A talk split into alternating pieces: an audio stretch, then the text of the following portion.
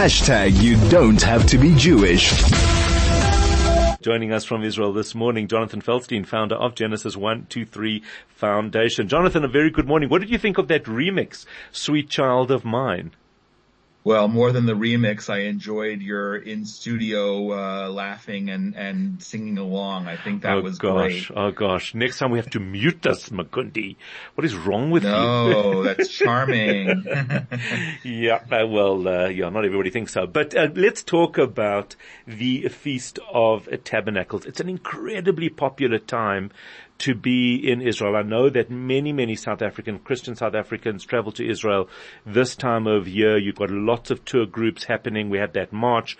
Yes, maybe marred by a, a, a terrible incident, but, but overall it is just a phenomenally positive and exciting time to be there. Can you give us some context around the Feast of Tabernacles? Sure. So for for Jews who are not list, who, who, are listening and don't know, Feast of Tabernacles is what many Christians call Sukkot, the holiday mm. that we're in the middle. It's one of the three biblical pilgrimage uh, festivals, but it's the one, the penultimate one, if you will, that specifically refers to the nations coming to Israel, 70 nations. In fact, um, I did a podcast that came out last week on the Inspiration from Zion podcast with Rabbi David Stav, who spoke about that, that, that in the in the times of the temple, we would bring 70 offerings representing and atoning for the nations, and and the nations would also bring their offerings as well. So it's it's the penultimate time, and today, thank God, and thank God we're past the the, the COVID pandemic when no one could be here. We see Jerusalem and the Galilee filled with, uh, especially with Christian pilgrims coming to to celebrate, to be here for Sukkot, to be part of that right. and celebrate the holiday and Israel with us. So has it always been? Is it is it throughout sort of the history of, of Christianity that that non-Jewish pilgrims have, have come to Israel this time of year, or is this a relatively modern, newer idea?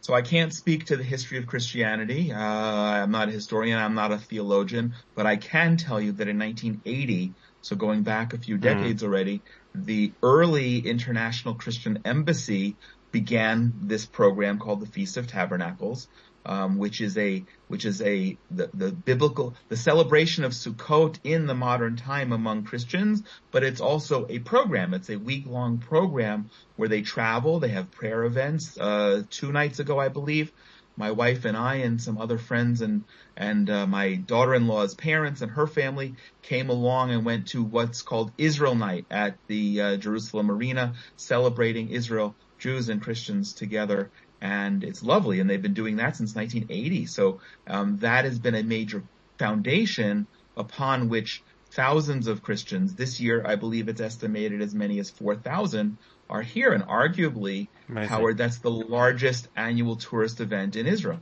That's incredible. Now, there, was this incident that, that obviously tends to, to mar this type of thing because it is vile and the, the, the reaction yeah. to it was, was quite extreme as it should be.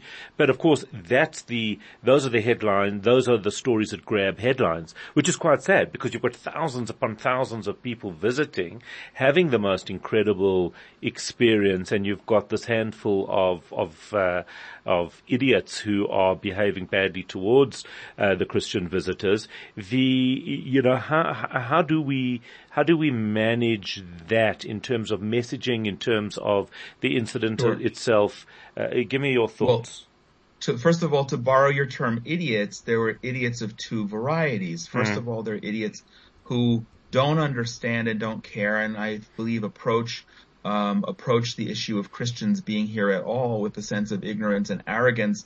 And therefore, when my wife and I arrived at the basketball arena the other night, we we walked by um, several dozen protesters just protesting their being there. Oh. Now, ostensibly, they're protesting missionary activity, which I'm which I'm against. But this was a misplaced. Right.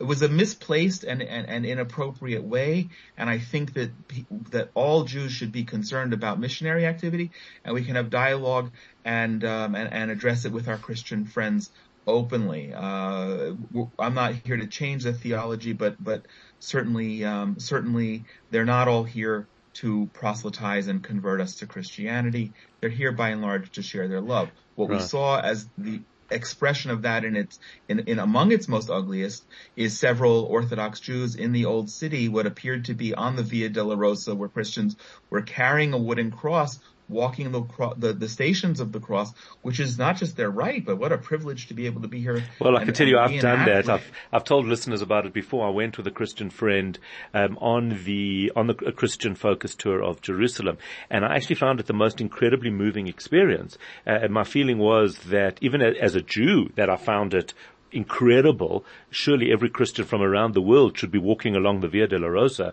which yeah. actually is the sense of incredible history and magnitude.